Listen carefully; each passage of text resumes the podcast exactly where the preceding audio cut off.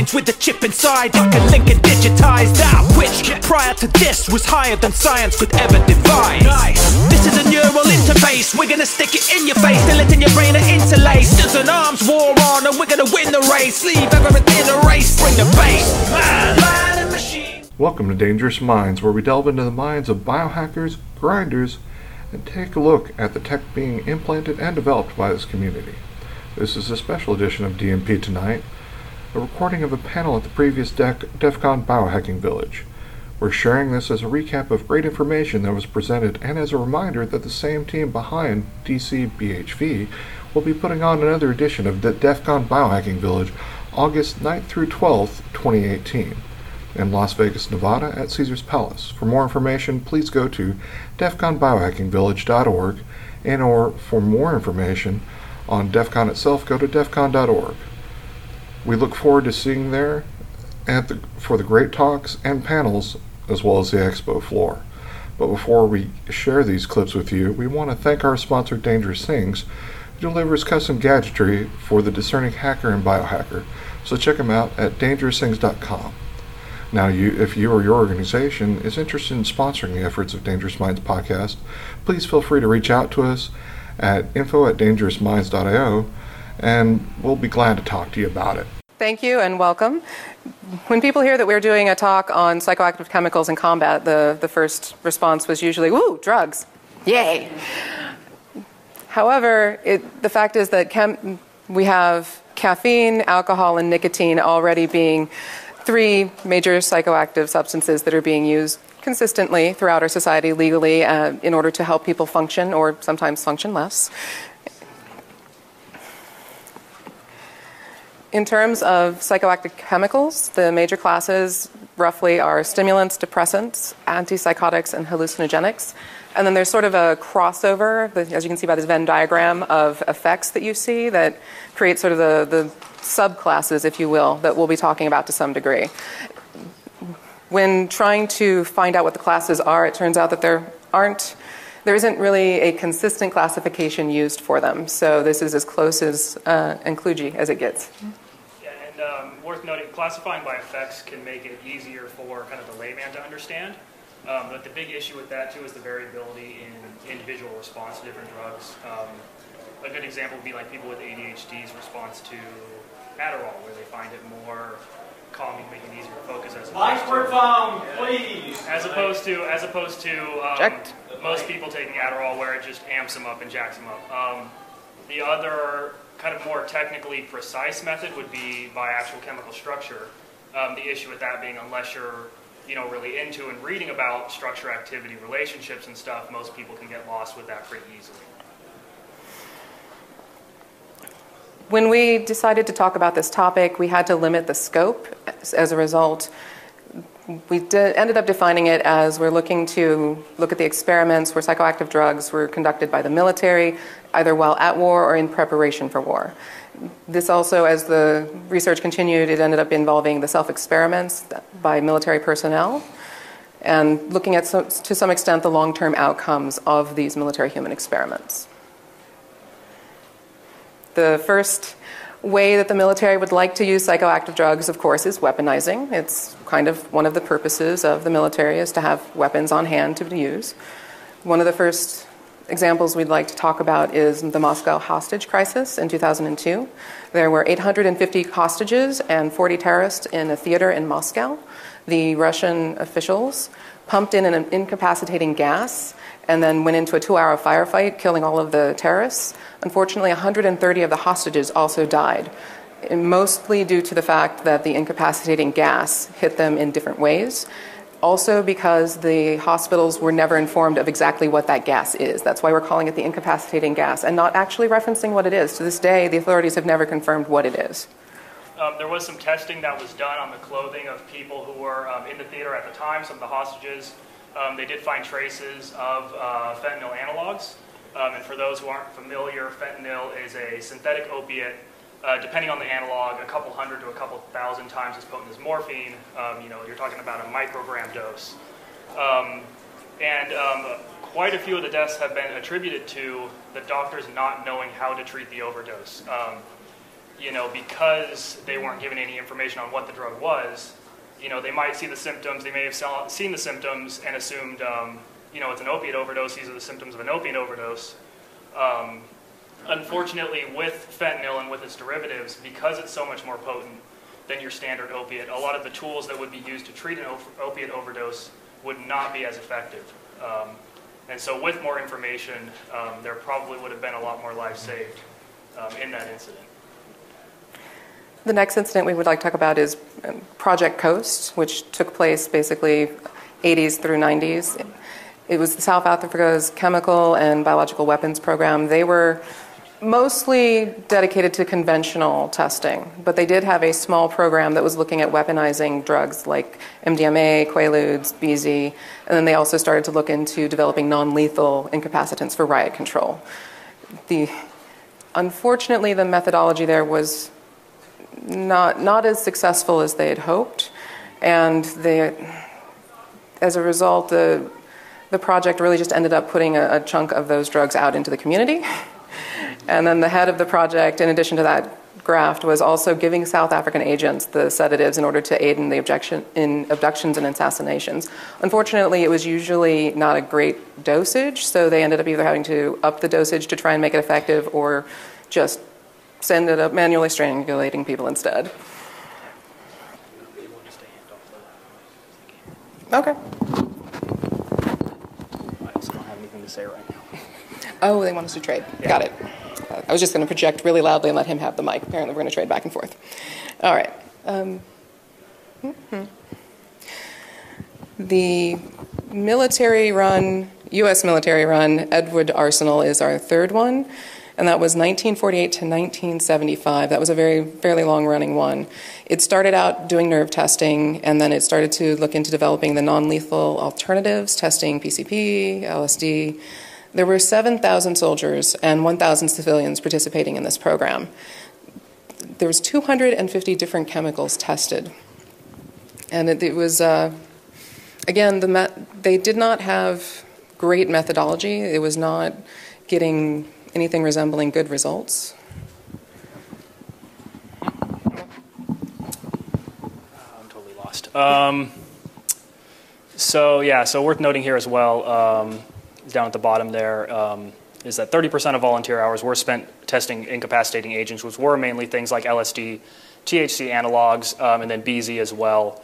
Um, because the major, uh, you know, a large part of the program was testing nerve gases and all that, but a significant amount, um, much larger than a lot of other government programs you see, was actually spent testing psychoactive chemicals. Um, and for those who aren't familiar, uh, BZ is a chemical. It's a how do we pronounce that? Ant- anticholinergic. Um, it's a it's uh, has a sort of a deliriant effect. It's similar to uh, scopolamine, atropine, or high doses of diphenhydramine. Um, really unpleasant stuff. And then also, they investigated all of these chemicals um, just to give you an idea of like how much they cared about the people exposed to these things. Um, BZ was the one they pursued the most, getting to the point of actually manufacturing um, like artillery rounds to disperse it. It was never used, but that was the one that they actually saw the most promise in. This is also one of the first cases where we clearly saw that the long term effects of, web, of experiments like this were not really treated well. They, it was ignored for a while, and then they finally got around to acknowledging it years later and started to work with the veterans at that point to inform them about what was going on. The, the lack of informed consent and the lack of follow up are, are two ongoing problems throughout most of these projects. This is especially true when we talk about the next one, MK Ultra. Uh, you knew it would have to appear on this list. It's the U.S. Army Chemical Corps coordinated with the CIA, which is how it fits into the still military piece. It's just infamous for its investigations into mind control, interrogation, truth serums, while using the psychedelics and other drugs. However, it was racked with ethical violations in the selection and treatment of test subjects, especially in terms of they were willing to target refugees, prisoners of war. They took strangers and dosed them without their knowledge. This was not a well run over umbrella program. The experiments lacked purpose, and many of the records ended up being destroyed, no doubt to the numerous ethical violations. there were 80 institutions involved in the program, 44 of which were colleges and universities. So this wasn't just a small little undercover op that happened briefly. It was an ongoing program that 149 sub projects, and yet the data is mostly not there because they destroyed it, and the, the, the records, financial and otherwise, that we have that help kind of indicate what was going on, not good, not good. Any additional? When we look at projects like this and the historical attempt to weaponize psychoactive drugs, what we run into is that there just aren't that many situations where they're truly useful. Trying to incapacitate a crowd could be useful, but there's no consistent reaction to the psychoactive agents. And when you're trying to hit a crowd, you don't know how old they are, how much they weigh, and because the delivery and the dispersal is difficult, it's going to be uneven. So you're going to hit an overdose to the little old lady and an underdose to the big hulking guy. And the, the, the chances of that overdose are relatively high, as we saw with the Moscow incident. The powerful agents, especially, are too easy to overdose or underdose. And we say here few weaponized drugs. Um, really, we have no, there's no actual official. Um, evidence of psychoactives being used in a sort of open combat um, war scenario. There are some anecdotes, bits and pieces of it being used in the Middle East over the past, you know, 20 years, maybe during, um, you know, during uh, Saddam Hussein's regime. But um, in terms of, you know, active deployment by major militaries, we just don't see it. They usually stick with, you know, when they want to put people down and keep them alive, irritants like tear gas and stuff. Um, and it's also worth noting that um, another contributing factor to why we don't see weaponized drugs is mm, there are a lot of a lot of the psychoactive chemicals that would be good candidates for, for use are also very unstable. Um, and so when you want to be able to package something, ship it overseas, have it be able to withstand heat, have it be able to withstand light, um, there are not a lot of good candidates for that either. But when it comes to talking about good candidates, Stimulants. One of the surprises to me was exactly how extensively the military experiments on the troops. And the since there is a military and there has been experimenting on the troops, we picked up this story in World War II when the golden age of amphetamines, when meth just came onto the scene, and Japan and Germany adopted it and quickly put it into use in both the civilian and military populations. There was a billion doses produced and used in Japan. There, during a short duration of months, you can, uh, we can confirm that 29 million of the pills and 35 million doses the following year were created. But these are for short periods of that year. If you extrapolate it out, they're getting closer to the billion mark themselves. The stimulants were also being used on the other side. Once the Japan and Germany were using them, Britain, the US, both the Axis and the Allies thought that that was a fantastic idea.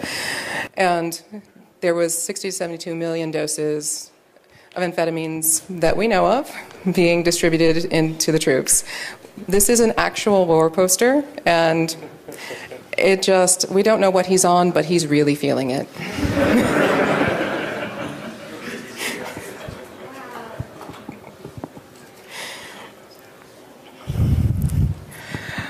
with World War II ending, the reports that doctors had been putting together and reporting back to the military that, hey, this is not that great for people to take all the time, they actually started to pay attention now that the fear of losing the war was ebbing.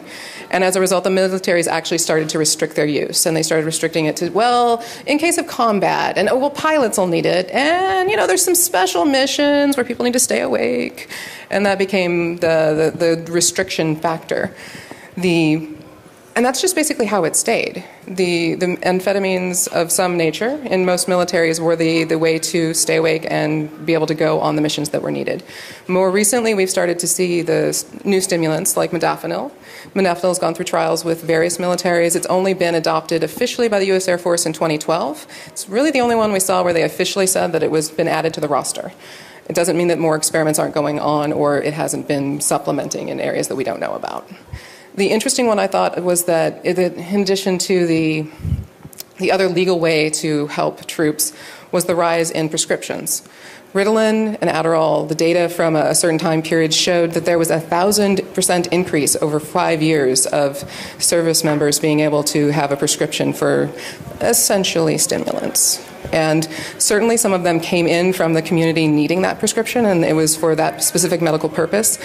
But when it's a thousand percent jump in five years, I feel like that is an area where we might want to research and see if that's not perhaps a gray area in which stimulants are being acquired.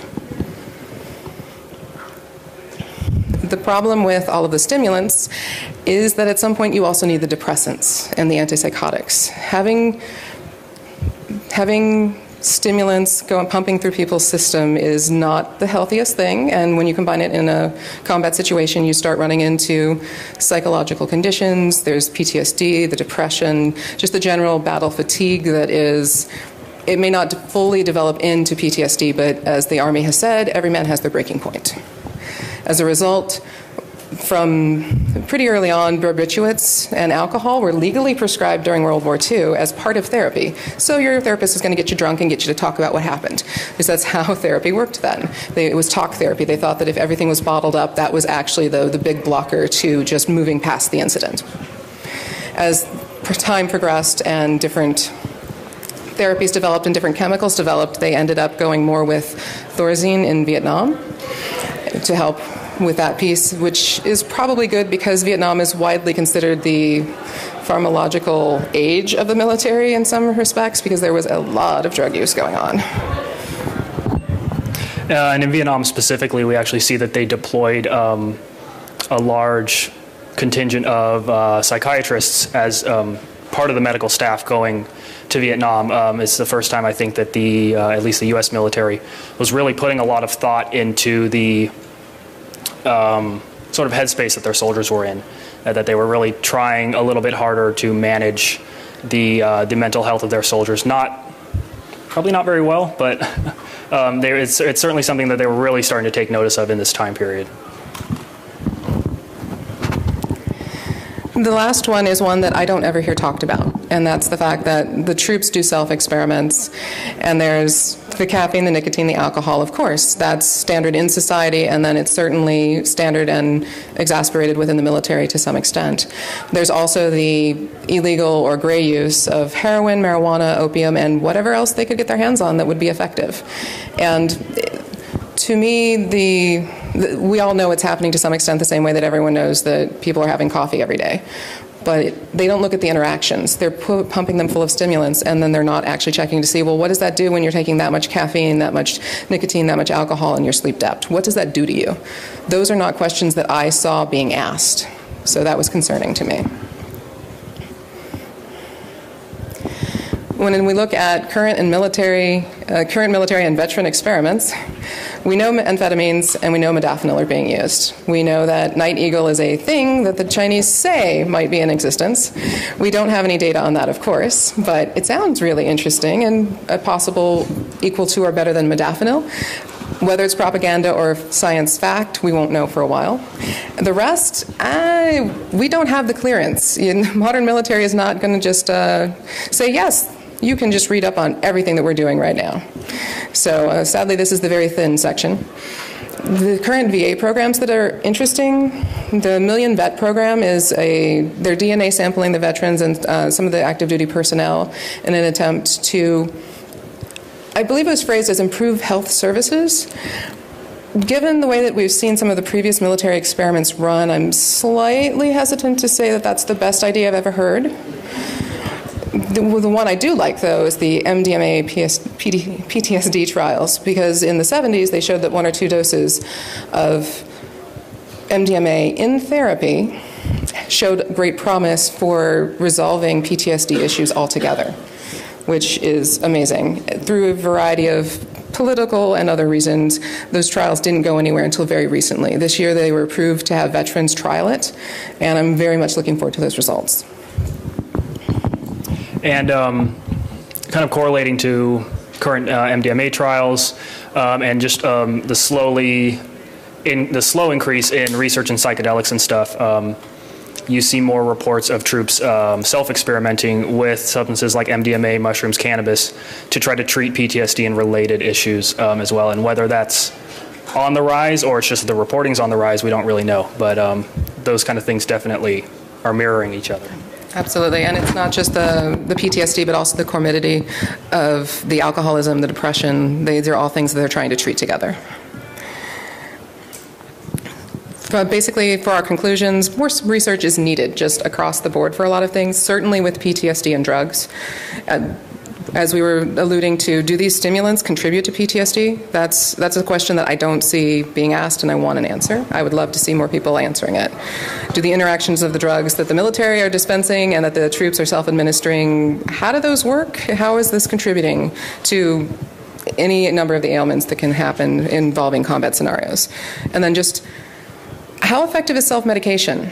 We hear about it, and everyone widely acknowledges that there is self medication happening amongst troops, usually with alcohol and other things. But no one's looking to see how effective is it? Is there a way to supplement it or do better with it? And I think that that's also a fantastic question that should be asked and researched. In terms of our, our overall conclusions, I think just greater responsibility. The the military has done an amazing job at acknowledging a lot of the things that they've done wrong and they try to rectify it. They still have room for improvement. We should never be in another situation where the ends justifies the means and we shouldn't have to see the military failing to provide long-term care follow-up for experiments that they're doing. The, one of the things that I'm not sure how we can resolve is that there's a, informed consent can't really happen in the military. The military is in a position of power over the troops, and the military is providing those troops with a mindset that says, I will do whatever you tell me, no questions asked. In addition, even if we want to move past that, President Clinton signed Executive Order 13139, which allows the waiving of informed consent to service members uh, under a very broad definition of it. It has to be asked for, but it can be granted. Uh, also, I've had a number of, I'll call it spontaneous uh, admissions by a number of veterans when I was talking with them about this topic, where they were telling me how, yeah, they were told to present arm and they got a shot in the arm, or they presented their hand and got pills, and if they asked what, they were, what it was, they might be told maybe. And to this day, most of them don't actually know what got put in their bodies. The, the last one is just that information dissemination is it's critical to be able to do good research, and the military has classified materials that we don't know about, so we don't know if some of our assumptions here are wrong because we don't have the data. We also don't know how those experiments really happened because we don't have enough data on what if it was it peer reviewed, what were the methodologies, etc. It's a it's a problem. As the older experiments get declassified, we get to learn some of those details and start making some value calls, but others we may never know. That translates over when the, the civilians who work in that sector Uh, have put up paywalls in the NIH databases or because of corporate secrecy and IP that they're not going to want to share details that might be relevant to the research. It, my, the ultimate takeaway though is that if this is we're talking about the government and government information and data and experiments that that information should be available in some way. All right. Yep. So, what questions do you have? All right, everyone. Uh, if anyone has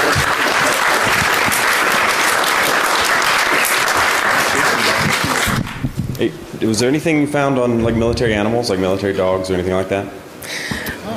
Not military dogs. There were a number of animal tests that were done, but it, usually people, we, we, were mostly focused on the, the human experiments. Right. Um, there was a trial, uh, trial is not the right word, there was an experiment that was conducted in China um, involving myostatin inhibition in dogs, oh, and it was suggested by the researcher in his conclusion that one of the possible applications would be for military or police dogs. Right. So, yeah. but that's about the most that I think we saw. Yeah. Interesting. Yeah, I just know like, like, like for example, Benadryl in a dog is like four times higher dose. So I wonder like if you're gassing a population and they've got dogs, would yep. the dogs go down? Would they not? But it'd be interesting to see if they were try to figure that out. That's a good question.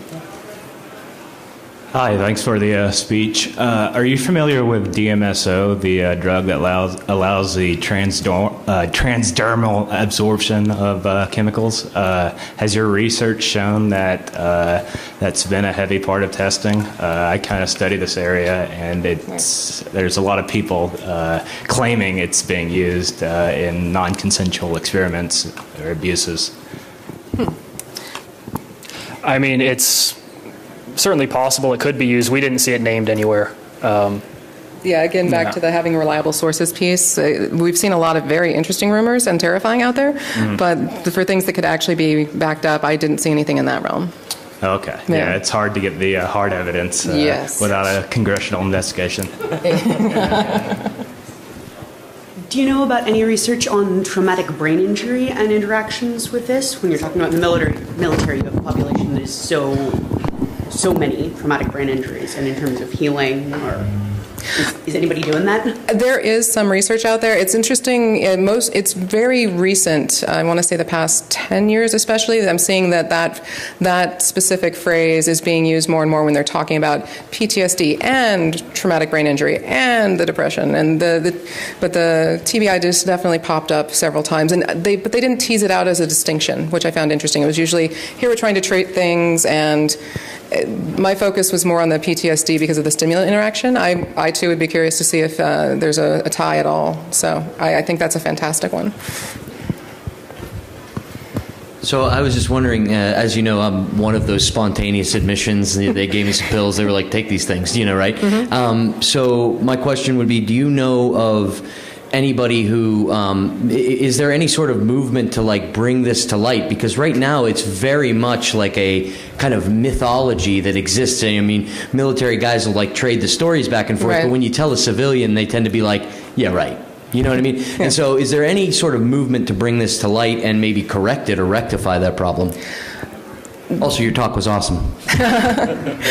I, as far as I'm aware, there's no direct movement for it. There's certainly there's been at times the government tries to make the correction. I think that some of the vet programs have sort of made motions in that direction. I think, in particular, there's an onus on society to, to be the one to do this because we're the ones that have created a military that takes somebody and teaches them that they aren't allowed to ask for help, and then we put them in a situation where they need it. So I agree that we need to have a push to try and help those who can't ask for it. much. Thank, you both very much. Thank you. Special thanks to the team at DEF CON Biohacking Village for sharing this recording with us. Remember, if you're able to make it out to Las Vegas, Nevada for DEF CON in August of 2018, it'll be worth the trip.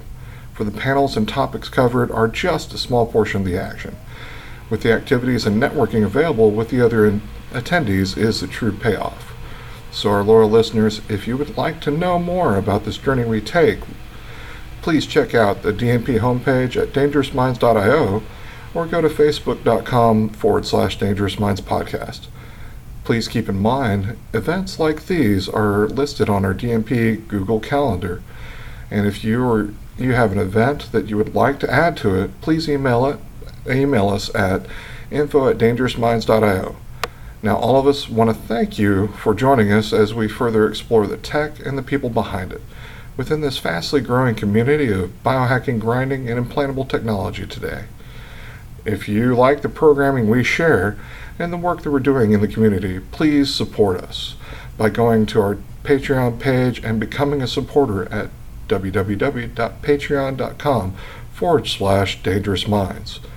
Please feel free to reach out to us with questions, comments, and perhaps maybe one day we'll talk to you about the work and our projects you're exploring and developing. Until next time, seek the spark.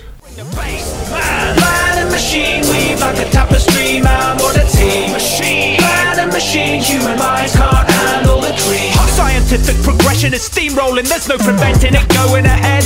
Now we're intrinsically linked with technology, biology as we know it is dead.